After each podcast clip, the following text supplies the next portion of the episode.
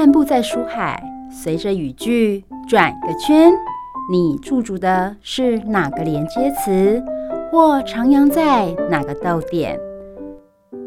就让幸福小书签陪你寻味在人生智慧的每个段落。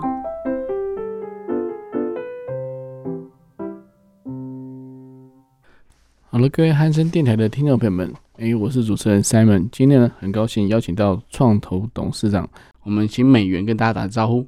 大家好，我叫张美元，谢谢大家。哎，我想问一下董事长，我就是哎，创投啊，哎，创投公司是呃，可能很多听众朋友不了解创投这个行业到底在做什么的，感觉上有点神秘哦。那跟个别跟现在个别就是自己出来新创公司有什么不一样哦？因为它毕竟名字第一个名字不一样嘛，第二个它有一个投资的一个一个一个名称在里面。那到底投资跟新创这两个之间，哎，到底什么差别？我们先从创投开始先介绍一下。好，我想创投顾名思义，其实它就是创业投资的一个简称啦。嗯，那刚刚有提到，就是说新创的公司嘛，哈，那其实不单单是新创的公司，而是呃新创公司它在后续不同的阶段，好，那它都可能会需要有人投资。嗯、那对于一个创业团队来讲，或是在它后面呃初期的呃创业到一个阶段，它可能需要量产，或是需要拓展市场，可能它都需要有。更多的资金进来，那单靠他个人的资金，或是家族亲朋好友的资金，可能都不足以支撑到创业有成。那所以基本上呢，他们可能就会需要对外来募资。那对外募资来讲，一般我们可以分所谓的个人天使型的投资者，嗯嗯、那或者是说法人啊。那法人当然就也有分所谓的呃一般公司、企业、集团，那或者是专业的投资机构。那创投基本上。就是属于专业的投资机构。那当然，我们刚刚讲有天使个人的投资，有一般的企业集团的投资。好，那呃，专业投资机构基本上来讲，因为它是专业的嘛，哈，就是专门在做投资的。所以，那我们一般来讲会对呃新创的。呃，公司或是要募资的团队会要求比较严格，比如说他要呃写出他的一个营运计划书 （business plan），然后那这个 business plan 就要被从各个角度来去评估，看他的这个呃营运计划书写的是不是合理，然后那中间是不是有一些矛盾的地方。那可是常常我们在讲天使投资人或是个人投资者，他可能就没有那么严谨的再去看投资人，常常就说，哎，有人来跟他们介绍，或是团队跟他们介绍，吃一顿饭讲完以后，一个小时，哎。就 OK 了，那马上就就决定投了。那所以在投资的过程，就是评估的过程，或是甚至投资之后的管理，可能就是说都没有那么严谨，或是说没有那么专业。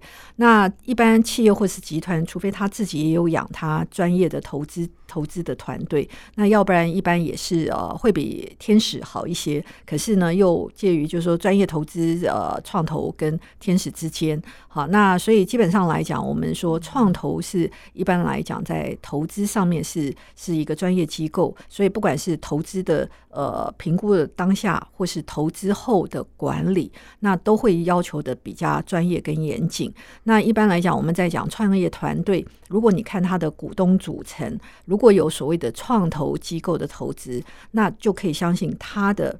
营运计划书，或是这个团队是已经被专业投资者创投已经筛选过了，一定有它的一个水准。那可是如果他的股东组成，就是说，诶，没有这样的呃创业，就是说那个专业投资机构或是法人，那一般都是散户个人投资者的话，那可能相对的来讲，我们会觉得他在这个部分，不管是在呃呃营运计划书。或是在他投资之后经营的过程，可能都没有一个很严谨的团队在盯他们。哦，我理解，就是说，其实呃，不管是新创公司，或是以正在营运的公司啊，就是很久，其实他们如果有需要外援的时候，就是哎、欸，就像美元哎来的时候，哎、欸，其实他就是要有一些哎、欸，不管是他的简报或是他的计划，然后那当然他也。呃，比较专业的话，就会看他的 KPI 有没有达到啦，或者说你怎么去设定一些一些查核点啊等等的。所以其实，诶，总比一个天使，就因为你可能比较单方面就觉得，诶，好像听听的看看，好像觉得好像就 OK。但是个人的，就是那位天使的投资人，他可能也不一定所有都懂嘛。所以可能没有办法面面俱到，或者说看了一些数据也没办法说马上就可以理解他们的意思，只是觉得说，哎、欸，看起来很诚恳啊，然后这个这个，哎、欸，这个感觉上执行长很诚恳，很很很 nice 啊，那就相信以人品的感觉上来讲，但是其实是风险相对高的，所以其实，在专业的创投公司来看的话，就是说你们是一群人，就是来做各个的把关，那大概有哪些条件或者哪些的面向呢？对，其实呃，就说后面也本来有一些呃题目讲到，就是说，哎，创投需要什么样的人才哈？嗯、那其实因为我们创投哈，你投资的领域公司案子哈，其实有各种不同的领域，嗯，有属于呃半导体哈，比如说 Foundry，有属于测呃这个测试啊封测，对，也有属于 IC 设计，嗯啊，那也有机电或是机械。或是生化啊，或是石化，其实各个领域我们都有可能会碰到。嗯嗯啊，那所以所以有不同产品、不同的呃技术、不同的产业、不同的市场。嗯，那所以那基本上呢，我们需要就是说，你都要能够，even，因为我们不是每一个人就是说，哎，你你 even 电机哈，你都可能是。Foundry 或是封测或者是 IC 设计都有可能会需要电机，可是电机它不是说什么都会。对，对。那所以基本上你可能在某一个领域，你或许做过做过 IC 设计，可是你不见得 IC 设计、嗯、IC 有很多种 IC。对。所以那你当你碰到不是你擅长，或是你没有。呃，就是说做过的投资案或产业产品，嗯、那你要怎么样还是能够判断评估？嗯、那这个其实就是一个学问，就是说，呃。你要会资料收集，嗯，那收集来了以后，那你要怎么去筛选？然后，那你要怎么去去去分析、吸收、消化？嗯，然后还要把它很有逻辑条理的整理出来，然后提出你的看法，嗯，跟你评估的最后的结论。嗯，那这个就其实就是呃，创投基本上要经过一定的历练以后，才能够有这样的经验。哎，的确哈，因为它毕竟不是一个。呃，单面向的东西，它是很复杂的。那包含可能有些成本考量啊，或者是说，呃，一些产业的一些，不管是 SOP 的流程是不是有瑕疵等等的，嗯、因为毕竟都是呃要要营运的嘛，要要赚钱的。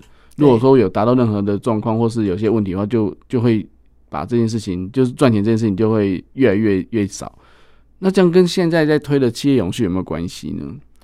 呃，企业永续现在其实也是一个重点，像我们在讲 ESG，嗯，那因为尤其像欧洲那边哈，其实他们的这个就是说呃投资呃基金也好，或是他们在进行一些就是说呃公司在进行投资的时候，把 ESG 这一块变成是一个非常非常关键的重点，对，就是说这个这个营运计划或是这个团队。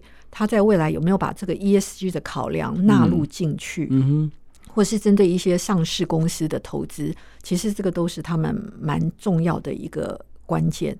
所以，那对于当然，我觉得在公司还小或是很区域在地的，可能或许对他而言，这个已经不是他目前能够考量到的重点。对。可是，当你公司发展到一定的规模，而且你要进入到世界级的一个这个呃市场的话，嗯、那可能当你进入到欧洲，那他们就会考量，哎，你这个产品有没有符合 ESG 的一些规范？嗯嗯，好，那所以这个部分就当你要打到其他地区，欧洲、美国，可能如果你没有经过这样的一个考核标准的话，那你可能就会打不进去，对，会受挫。对，对所以公司在到一个阶段的时候，嗯、这个就会是一个关键。哦，好哦，那我们先再问回来，就是说。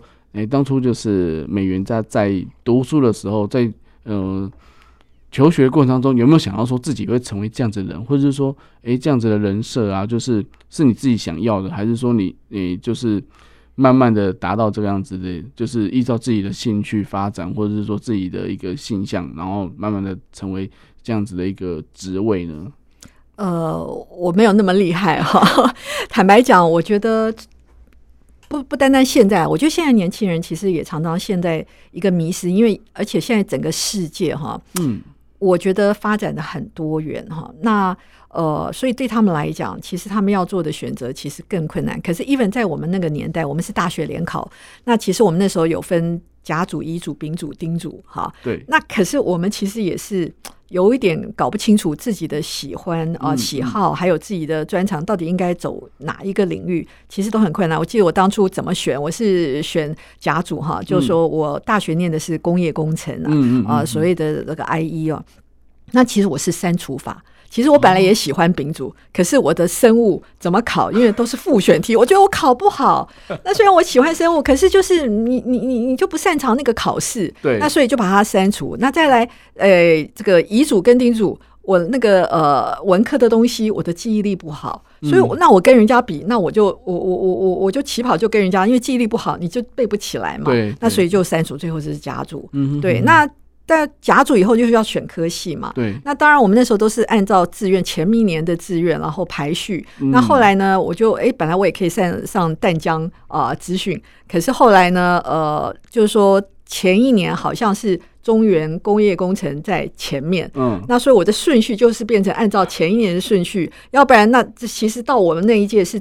淡江资讯，因为后来资讯一直往前嘛，没错。对，那后来就是变成已经在前面。那可是我的分数是可以的，嗯，那可是就是刚好，我觉得因缘际会，反正呢就选到了中原工业工程。是，那还好，就是说中原工业工程 IE 其实我们在讲跟气管有点像，就是什么都学，可是呢都学一些皮毛。嗯，好，那只是我们比较偏向工厂端，那气管他们是比较偏商业。嗯嗯，那所以基本上我们就是说，哎，念完 IE 以后都是进工厂。我们是说最高的境界就是做到一个工厂的厂长，对啊，我们的 IE 的这个这个目标。那可是我刚开始毕业，其实我也是走本科，我就是进到这个电子工厂做生产工程师，做工业工程师。可是后来我做了两年以后，我发现，就女孩子来讲，要去管生产线哈，跟那些蓝领工人呢，这个要能打交道，这样子，对，那个其实。不是我那么擅长的，那所以我那时候也是想要转换跑道嘛。那可是想要转换跑道的时候，那两年呢？你如果转换跑道，那你就要放弃你那两年的资历。然后再来呢，多半都是美商的。那时候我们那个年代是只有外外商美商才知道 IE，可是台湾其他的产业其实搞不懂 IE 是干嘛的。嗯嗯。那所以我也觉得我很难转换。那所以我后来干脆就出国念书。哦。好，那出国念一个硕士，可是我出国念什么硕士呢？我后来考量结果，我如果去转换别的科系，可能我还要补修很多的学分。是。那所以我我我等于是精算以后，我觉得我还是念本科啊。那去 Ohio State University 念 ISE，那。我这样会比较快的拿到硕士学位，那到拿到硕士学位，我回来再转换跑道，感觉就比较理所当然嘛。嗯、所以当初就是这样子。那我等于是念完硕士以后。我回来以后，后来就进入资讯服务业。我到中国嘉通，嗯啊，那中国嘉通后来是被呃美国 EDS acquire，嗯。那可是我在那边待了三年，嗯，那所以我就从呃，就是说工厂等于是呃电，就是呃这个属于电子制造业哈，嗯，然后呃生产制造业跨入到呃就是说资讯服务业。对对对。那到后来我待了三年以后，我在那三年期间，我有听到创投这个行业，嗯，那我就很憧憬。可是呢。我我我我我也尝试投递履历，像我们那个年代哈，就是说做创投做的最出名是中华开发，嗯对，还有交通银行，交通银行现在就是兆丰啦，对，那交通银行的投资部其实。这这两大其实是当初像新竹科学园区很多的这个公司，像台积电什么，都是被这两个投资机构给扶持起来。嗯，那我记得我那时候也有投递履历给中华开发，嗯，可是呢，就石沉大海。我还打电话去问啊，问他的人资，就说：“哎，这个是不是有机会？”那他就问我学什么，我就学 IE，他还听不懂 IE 是什么，我就才才知道说，原来很多人都搞不清楚 IE。对，对，嗯，对，所以那个时候就说。我因为那样子，就是说有听到创投，嗯、可是刚开始其实有一点不得其门而入。嗯嗯，对，因为创投那个年代，其实像中华开发，我知道他们到选的都是名校、嗯、名系，都要有一些那样的光环，然后再来要。商学院的居多，对对对，因为他觉得说在算嘛，一直在精算嘛，一直要有一些概念嘛，因为我们财报什么的。评估，其实有一大块是要针对他的那个财务预测，嗯，对，好，你第一个，你你你要能够评估他的财务报表，对，对，对，然后所有的他的那个呃 forecast 那些数字怎么来的，嗯，那你都要能够判断，嗯，而不是只是就数字啊，呃，就直接看，对，是他的背后的数字的意义，嗯，他的跟他的 business。它是不是能够连接的起来？嗯、那所以一定要有一些财务的 knowledge。对对。所以那一般来讲都是用商科的居多。没错，而且必须要从他的计划能不能。真的印证到这个数据出来，是不是有有有正相关或什么的？所以所以他必须要找些名校，就是至少有头脑比较灵光的。对，哎，然后有时候就说，哎，技术出身的人，可是他就不懂得对那个那些商的东西，财务会计啊，对，没错。那所以他在看报表的时候，他就会隔了一层。嗯嗯嗯嗯，对。而且而且可能技术部门还反而会比较针对，就是所谓的效能。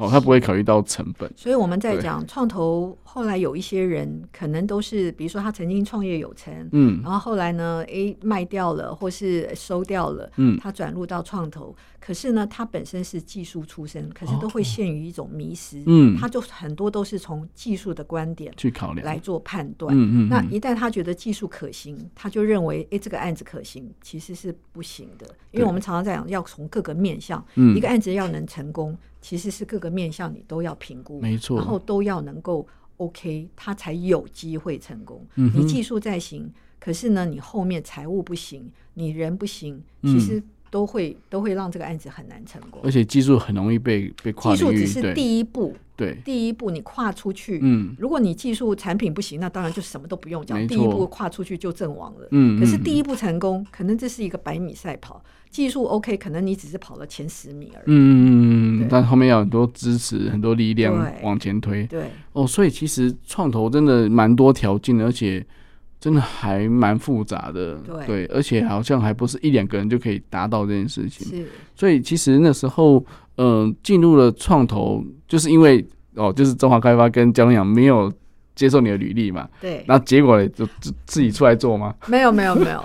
后来在大概民国八十年的时候，哎，我投递了一个履历到中嘉投资。哦，中嘉，中嘉投资是徐立德先生创办成立。嗯、我不晓得你们认不认识徐立德，要有一点年纪的人可能才知道徐立德。嗯、他早期曾经是财政部长，对，然后也是国民党的所谓的大掌柜。嗯嗯嗯。那他成立中嘉投资，当初的目的是为了要。呃，协助台湾跟加拿大的经贸投资的一些活动，所以为什么叫中加加拿大的加？哦，那那个时候就说那个总经理，哎，就给了我机会去做面试。嗯，虽然我耳闻，我很向往创投这个行业，这个这个这个领域，可是事实上我并不是真正那么懂什么是创投。嗯嗯，那我。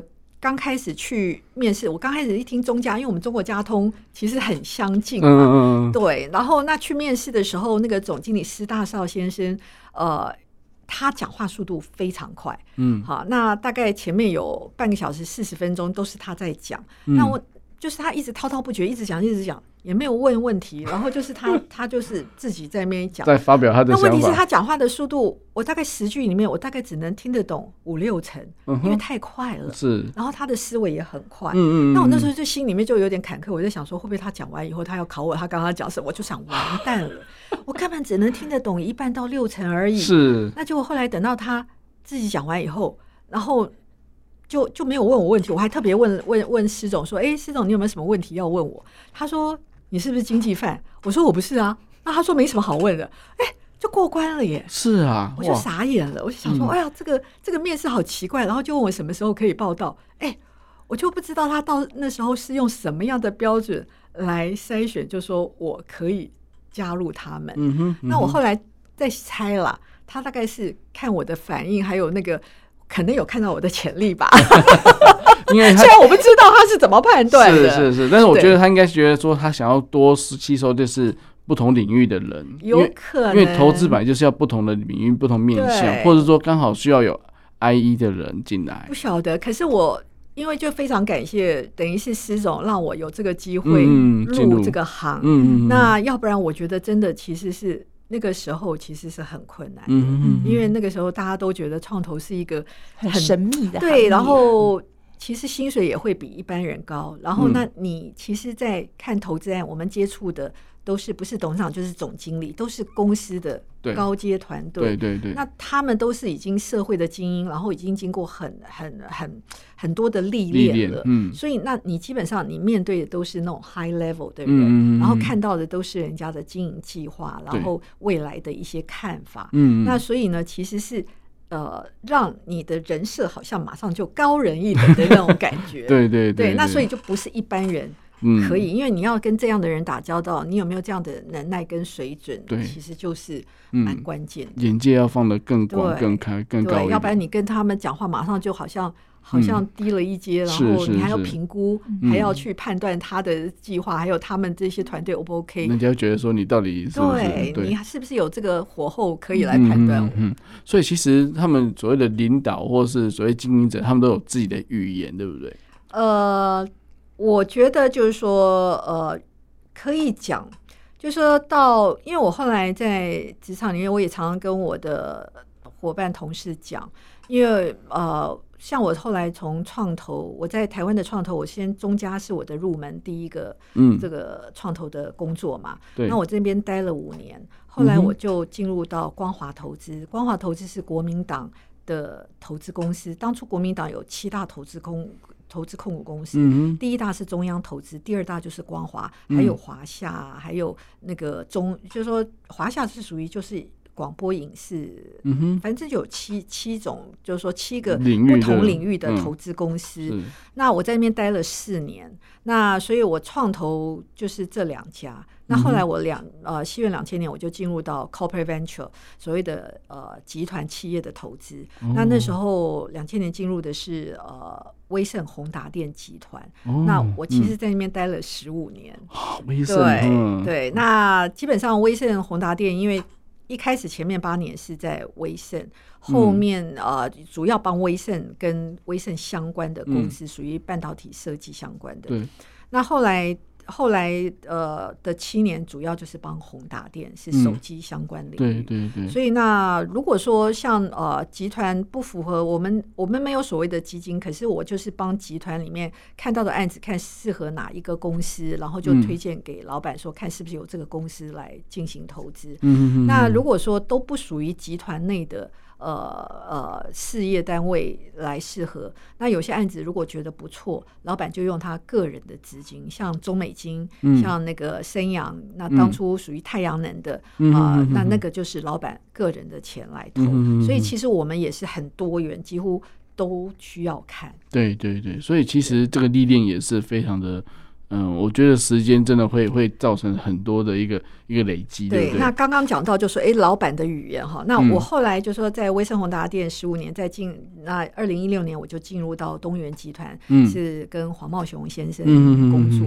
那其实呃，不管是前面威盛宏达店呃呃陈文琪、王雪红，对，那或者是呃到宏达店哈，那他们的呃执行长周永明、卓火土啊创始人，那或者是跟他的财务长郑慧明啊张嘉玲哈，嗯，那其实你到后来发现，那到东元是跟黄茂雄，那其实呢就是在跟老板这种沟通的时候，因为老板他们都很忙，那你要用什么样的方式？简单易懂的方式是他们能听得懂的语言，然后呢，他们能接受的方式来去跟他沟通。嗯嗯，我觉得这是蛮重要，因为很多人呢都自己，比如说哎，会计师用他呃那种财会的那种专业术语，可是对老板来讲，你你用你你即使你再专业，你讲的语言让他听不懂，没有转化成老板能听懂接受的方式，那等于就是白谈。就像我们在讲。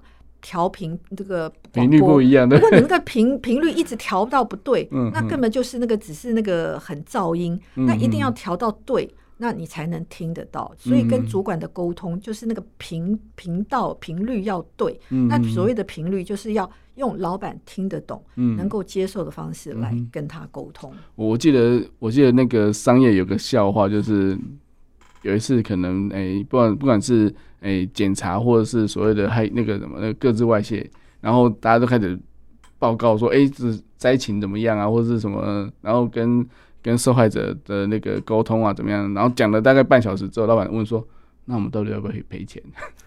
啊，就重点没讲到，就老板其实只关心这个问题而已。对，所以其实有时候真的老板的重点在。对，可是我觉得沟通不是说只有跟老板了。嗯嗯。好，就像我们说频频率频道要对。对。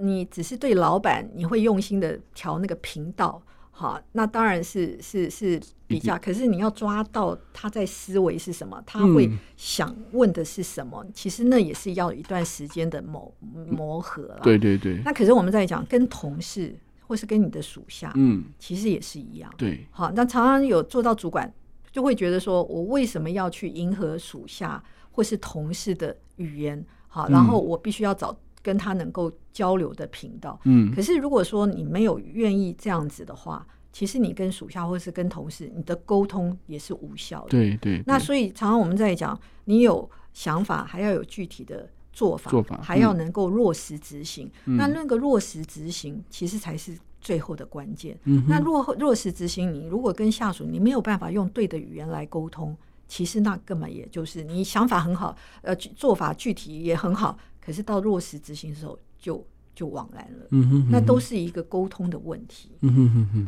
所以其实这些历练啊，对你来讲就是，诶、欸，一定经历过很多案子、很多专案嘛。那有没有什么专案对你来讲是比较，嗯，你觉得有受挫的，或者说觉得说，嗯、呃，你你你真的那时候很想要放弃这件事情？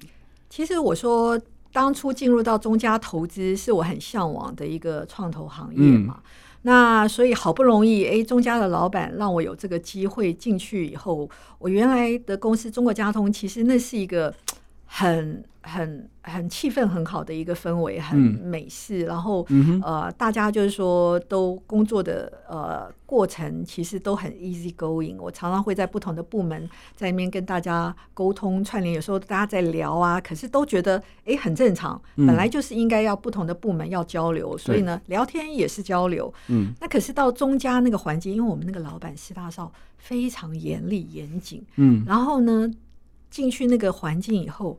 那个整个办公室大家是不讲话的哦，对，然后那再来也没有人所谓可以，就是说有人会专门带我，嗯、那我是完全进入到一个新的领域，然后没有人带，等于是你自己要摸索，而且所有的同事都在冷眼旁观，你是谁呀、啊？嗯，然后你你会什么呀？你什么都不懂，你怎么也敢进来？Even 我有一个副总都曾经直直接在他这个跟我谈话的过程，嗯、直接就说你怎么敢来啊？那你那时候就会傻眼，然后就会觉得说，我突然在中中国家通一个非常好的一个环境，然后其实中国家通那时候还给我留职停薪一年哦，好，所以其实他那时候都要未留。那我那时候就很向往，就来中家投资。可是到一个新的环境里面，我觉得老板又很严厉，然后同事呢也也不能讲排挤，可是呢就根本不理你，不是很友善。对，而且。那些人我觉得看起来都很都是我刚刚讲名校名系啊，那个年代，是那你就会突然就觉得自己好像没有那个名校名系的光环，然后又进到这么。嗯这么一个挑战的一个工作场合环境，嗯、那然后每天呢进到办公室都没人跟你讲话，然后我我就觉得在那个很冰冷的一个环境里面，那、嗯、其实非常的痛苦。是，然后一直都会觉得，因为中国交通又给我留职停薪，我觉得都给我给我一条后路。嗯，那你就会常常在碰到那个困境的时候，你就会想要逃走，天人交战。对，因为你有后路，你就会一直挣扎，嗯、然后每天都在讲说我要不要做，我要不要做。嗯、那就这样一年的时间，就是你都在很痛苦、极度痛苦的状态之下，就是硬熬。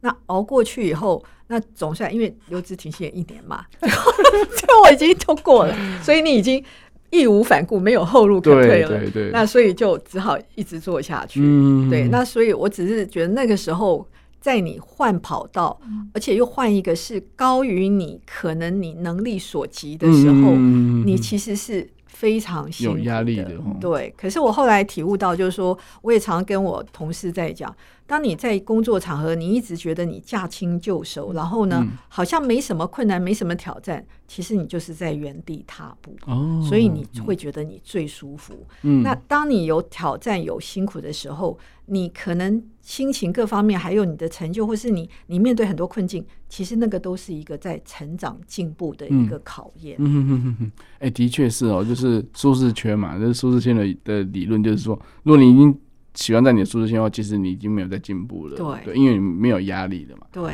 所以那时候为什么同事？我想问一下，为什么同事们上班都不说话呢？是因为各自忙各自的吗？还是说没有一个，还是等到会议室才有可能大家要讨论的时间？还是他平常时间都不会修旧门啊呢？我不晓得、欸，就说可能跟老板也有关系啦，哦嗯嗯嗯、因为老板可能就是很严肃，嗯、然后呢，在呃当初那样的环境，我觉得其实有的时候你在一个非常好的公司。或是很好的行业，那可能他用的人其实都是比较优秀的，反而那样的人，其实他们彼此的竞争，还有的那个呃呃呃不愿意，就是说分享。的那种感觉，就是说很明显，因为他都会觉得只求自己怎么样能够被赏识，或是很杰出，而不会说愿意呃伸出援手来帮别人。对，我觉得那个是跟每一个。公司的环境氛围可能就就产生出那样的一个一个状态。对，因为可能大家都想要讨好老板嘛，那各自竞争的结果之下，如果我花了时间帮了你，然后你给我跑到我前面去了，那我就没机会了。对对，嗯，就是说，越是好的公司，有些公司其实他会刻意要做制造内部的冲突式管理，让你们自己彼此竞争。嗯，然后那这样子从公司的角度。或许因为你们彼此竞争，那公司更获利。对，你你你你为了要求求表现，对，你可能就是说会想要做得更好，嗯，或是速度更快。对对对对，这也是一种策略啦。对对对，但是其实员工本身就要有这样很大的一个承受的力量，对，企图心，还有就是说你能不能接，就像你讲承受这样的一个这个氛围。对，那我觉得有的时候碰到这样的。也不要挫折，也不要逃跑，嗯，因为你早晚你不可能永远在一个很和乐的环境，嗯，很温馨的环境，那那你这样子也是都在舒适圈，嗯，你有时候碰到这样的一个环境，其实也要正面去影响一下，就是说，或许你要去体验，看大家在干嘛，然后呢，彼此的斗争或是彼此的角力。你你你的极限是什么？你要怎么去应付招架？我觉得，当你越到一个层级，你一定会都会面临那样的挑战。嗯、那所以这个时候，你就是要给自己机会去去接受那样的挑战，然后看自己是不是能够适应。哎、欸，做创投的真的是不容易哦，而且它的领域非常广。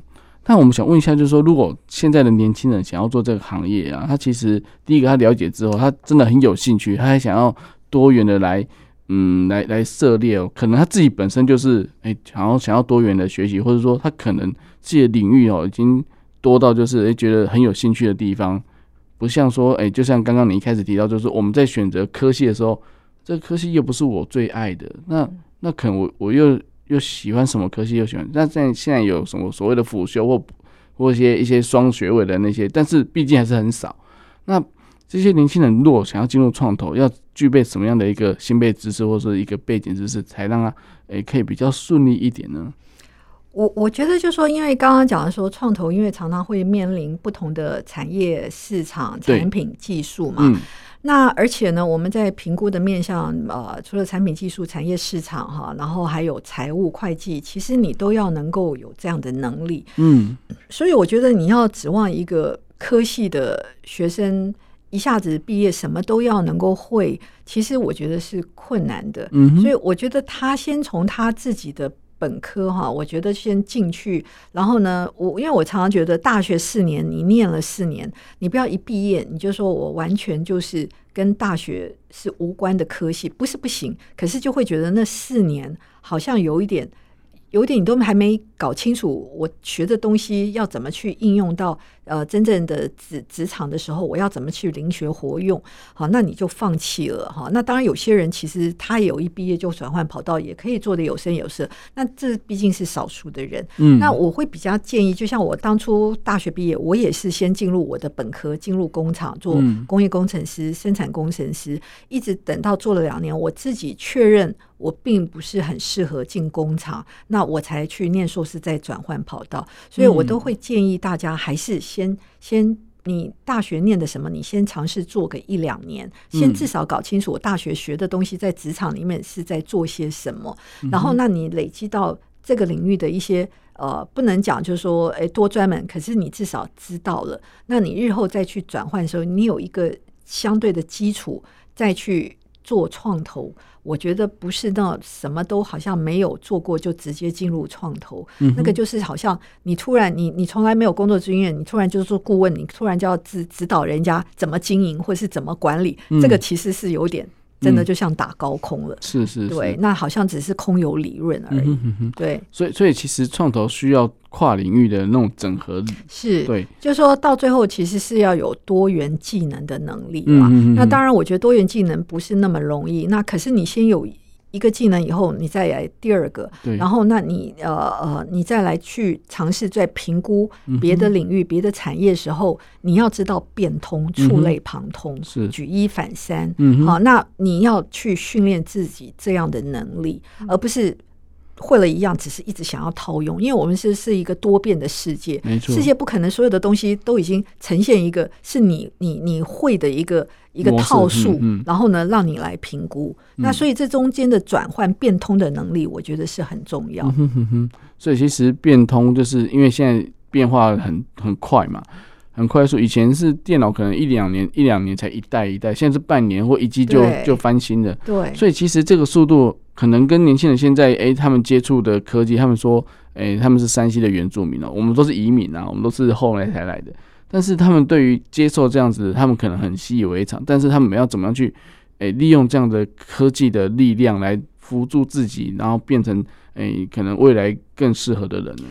我觉得当然现在常常在讲，就是说诶。多元技能，或者是说，因为技术的变化，所以你一技之长，嗯、像我们那个年代是一技之长就可以吃一辈子。对，可是现在很难了。嗯嗯。所以我觉得事实上就是说，必须要多元技能。可是多元技能也不是表示就是说你一技之长都没有。哦，对。好，嗯、你一技之长都没有，你就想要就是说你都可以多元，那这是有有点遥不可及，太理想化了。嗯嗯。那所以我觉得就是说，他还是要先有。一个东西是他擅长专门，然后呢，他学学到那个那个他的精髓以后，好、嗯。嗯、知道这怎么去那个逻辑条理，好要会了以后，他再去转换不同的领域的时候，我觉得他比较能够抓到那个诀窍，才知道要怎么去变通。那如果你连就像我们在讲，就是说学英文或是学数学，如果你自己的母语国文都不好的时候，其实他的英文、他的数学也不见得能学得好，嗯、哼哼哼，所以有的时候是那个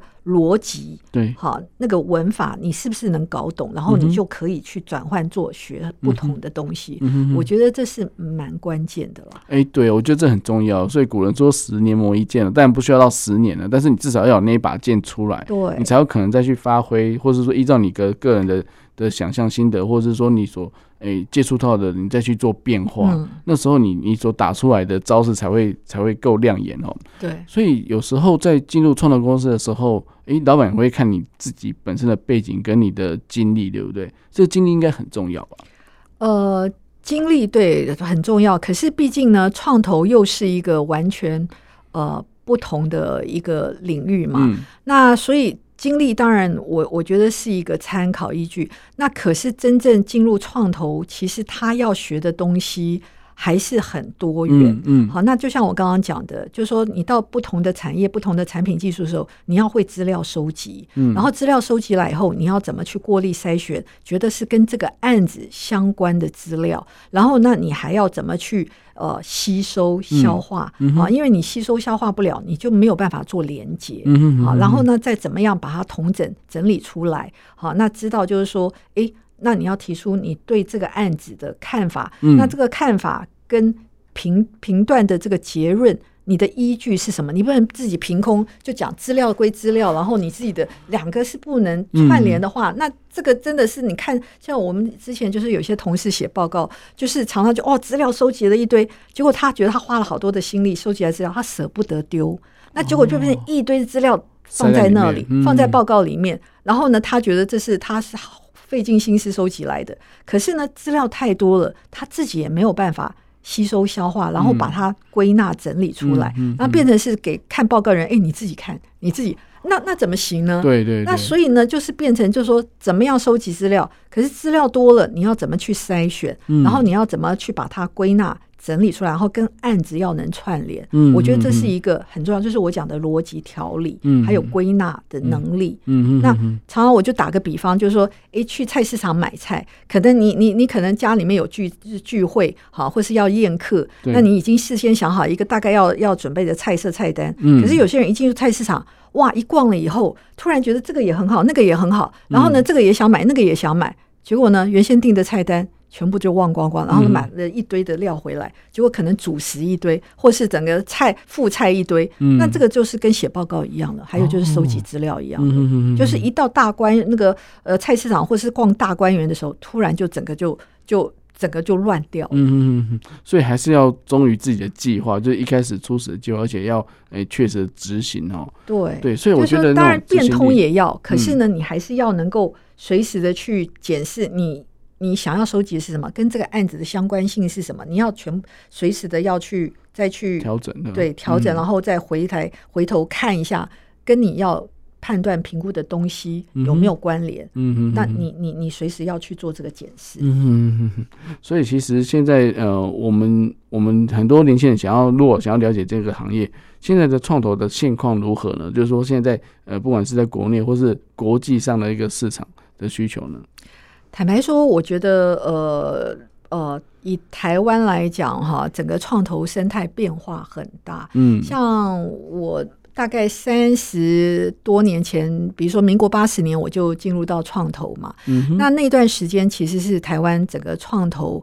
最风光的一一段时间，因为那时候刚好台湾正面临经济起飞，还有新竹科学园区正在很多的公司成立，然后很多归国的学人，然后就创业哈。然后那我觉得那那段时间是呃很多新创的事业起来，或是呢都需要创投的这个投资参与。嗯，那可是到中国大陆后来不是台商也呃外移到中国大陆，其实呢已经就有第一阶段的一个微妙。的变化，因为呢，很多产业都移到中国大陆了，对，所以那资金也跟着都都往中国大陆去。嗯，那刚开始台湾的创投去中国大陆还还蛮风光的，嗯，可是很快的，就是呃呃，其他国外的美国的资金创投呃 PE 放借开始进去，嗯，然后中国大陆自己的创投基金也起来了，嗯，而且他们的规模都比台湾。大到这个这个好几倍，对，那所以到后来创台湾的创投已经被别人根本就看不上眼了，嗯嗯嗯，所以其实就已经面临了一个很很大的一个变化。嗯，那台湾自己本土的创投，因为你的案子很多都已经外移到中国大陆以后，那台湾的产业其实也也好像就面临的那个竞争力，嗯，就是只要中国大陆一旦投入，其实台湾就被打趴了。嗯，所以那你变成要扶植台湾的产业。其实要能成功也有点辛苦，所以那时候我觉得台湾的创投在那个阶段就已经有一点式微了。嗯嗯。那最近呢，整个这几年呢，其实又起了更大的变化。嗯。因为地缘政治，对，因为中美角力，嗯，因为俄乌战争，因为 COVID-19，嗯，那所有的这个因素导致于整个产业的一个变化。那有很多客户。也因为地缘政治的关系，要求台湾的厂商，它的生产基地要做分散，那变成客户为了要有这个门票进入，比如说 Tesla，他就要求。要去墨西哥设厂，嗯、要去印度设厂，要去越南设厂。可是像墨西哥，事实上他们在投资的过程就发现，那个投资的代价成本远高于越南的三点五倍。嗯，其实那个投资下去，还有人员的管理，根本就不划算。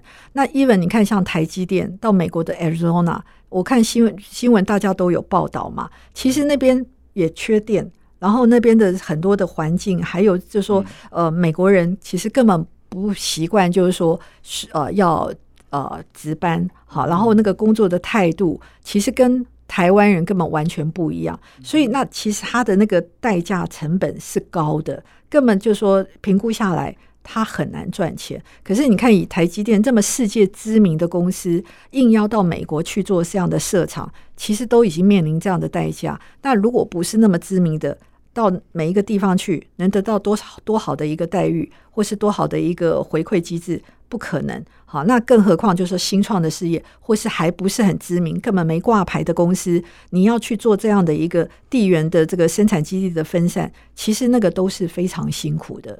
所以我觉得这中间面临的是说，企业团队，其实你要把公司能够经营好，even 上市公司，他们都已经面临了非常大的挑战。那更何况新创的事业，因为像我们那个年代，就是说台湾只要那个创这个创业团队，他能够就是说产品技术比别人好，然后成本比别人低，就可以去通吃。取代其他的竞争者，可是现在呢，每一个地缘政治，大家都有这个所谓的国家保护主义，都拿着自己的 home market 要养自己的 local 的企业。嗯，所以呢，你台湾，你即使你的技术比别人好，你成本比别人低，可是你一旦想要吃它的市场，你就是必须要能够在地化。所以呢，这中间我觉得已经很微妙的，就是说，台湾的市场那么小。你要培养自己的公司，你即使你技术好，你的成本低，可能你就会被别人，要不然你就要吃被吃诟病，要不然你根本打不进别人的市场。所以我觉得，因为这些因素，所以你要扶持台湾的公司要能够成功，我觉得要能够就是说，呃，投资的回报很高，其实我觉得是是困难的。所以，因为这样子，我觉得创投会越来越辛苦。那你要评估它是不是能成功的那个挑战，已经越来越越大。因为我觉得不是经营团队本身能力的问题了，是一旦政治力介入的时候，其实就已经很微妙的一个转变了。对，这个跟全球的一个目前的经济的一个一个倾斜都有关系哦。那那或许就是说，如果现在年轻人真的很想要，真的很想要做这个行业，或者说觉得诶。欸胸怀全世界，我觉得还是有机会。就是说，你把你自己的的条件先准备好，是，然后在国际的国际观能够更的能够掌握，可能不单单只有在台湾这个市场，有可能就是往欧美呀、啊，或者是你去多走走、多看看，或许可能依照你的眼光，或是你的一些呃一些想法，你可能会蹦出更多的火花。我觉得基本上，如果年轻人还是有兴趣哈，其实这个行业当然视为，可是呃。创投专业投资机构这个本身可能是视为，可是每一个大企业或是集团里面，他还是需要这样的人才。比如说，他想要呃做策略转型，嗯，他想要做策略投资啊，他或是有一些新的 BU 可能要呃产生，那他都有需要这样的人来协助他做一些评估判断。那所以其实还是有他的机会，不见得是一定要进入到创投。那可是这样的养成，就是说。呃呃，如果说有心想要进入的，其实他要做对世界的脉动哈，其实都要能够随时去有有这个兴趣跟有这个呃愿意去吸收啊、呃、科技的进步，还有怎么样去应用，还有整个总体经济，还有地缘政治的一个演变，会造成企业有什么样的一个微妙的转变，会产生什么样的变数？那企业要怎么去因应？其实他都要开始就是有具备这样的一个认知，然后要学会看懂这个变化，然后呢再来去。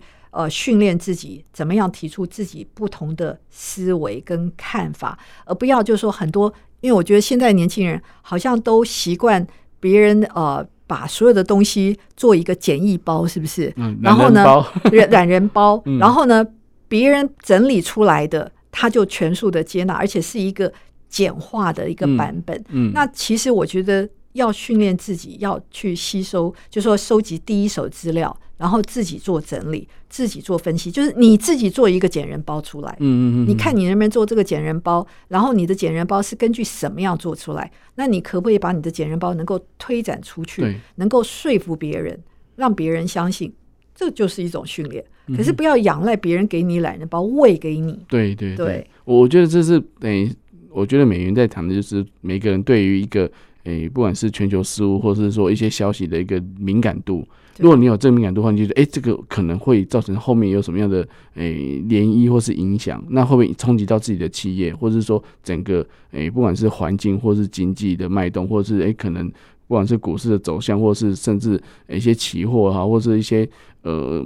等等的，都有关联性，都有关联性。对，那你那个关联性，你要能够把它串联起来。嗯，对，我觉得这是蛮好玩的一件事情。我觉得如果真的有兴趣，真的很喜欢这样子，诶，大方的一个诶，四方涉猎各种各个的一个兴趣啊，或者是怎么样，我觉得真的还蛮适合的。我觉得是很挑战啦，因为人哈，就说你要懂得一个就不简单，然后你还要每一个把它都要连贯起来。嗯，好，就像我讲的触类旁通，那你一定是要能够。都要有一定的了解，你才能把它触类旁通。那可是就是因为它的难度高，所以它的进入门槛就高。嗯、那这样的人才就会越来越难。嗯、那可是我觉得人哈脑子其实是你不动哈会越来越笨。你越磨的时候，你越被这些刺激，其实你就会慢慢越来越灵光。所以我觉得呃鼓励年轻人就是说不要怕去。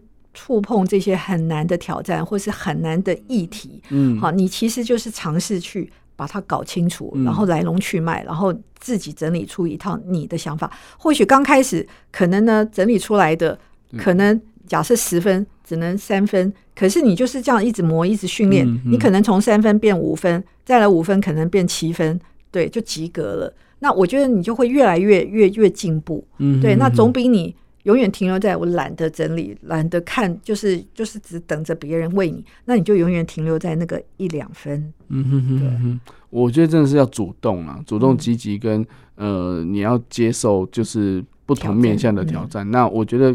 硬着头皮做也是一个，是、呃、要要要新事物刚开始一定，嗯、就像我说，刚开始进入创投那时候有《经济日报》《工商时报》，看那个产业版，哦，看的好吃力哦，那就觉得那个看的好深涩，嗯，硬看呢、啊，对，硬看。刚开始看的很痛苦，嗯，因为我都想要看影视版，好简单，对对对。那看那个产业的东西，可是你就是一直看，一直看，一直看，刚好又有一些案子，然后那你刚好有一些就是可以串联起来，嗯、那慢慢你就会越来越看得懂，嗯、然后日后你再到一个阶段以后，你再看这些新闻的时候，你就可以用不同很轻松、easy 的角度，就可以知道他在讲什么。嗯哼哼，那我觉得那个都是要强迫自己。好，我我再问一个，就是小 paper，就是说。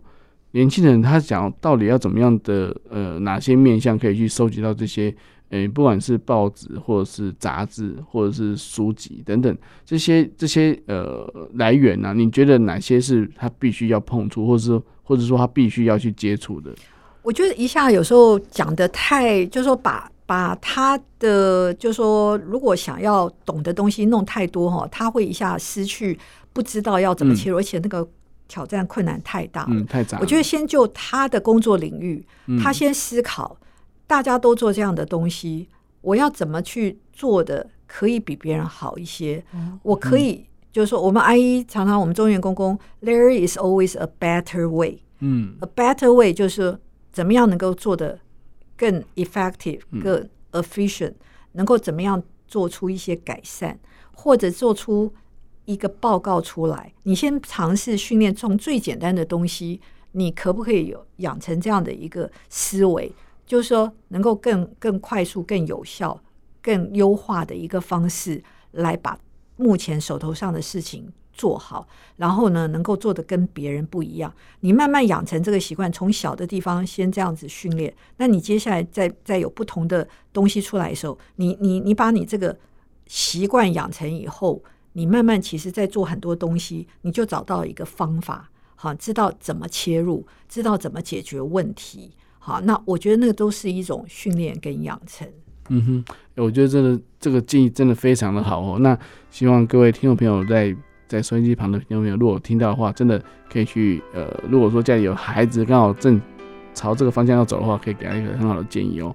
好，那我们今天时间也差不多到这边了，那我们的节目就到这边，下次再见喽，拜拜，拜拜。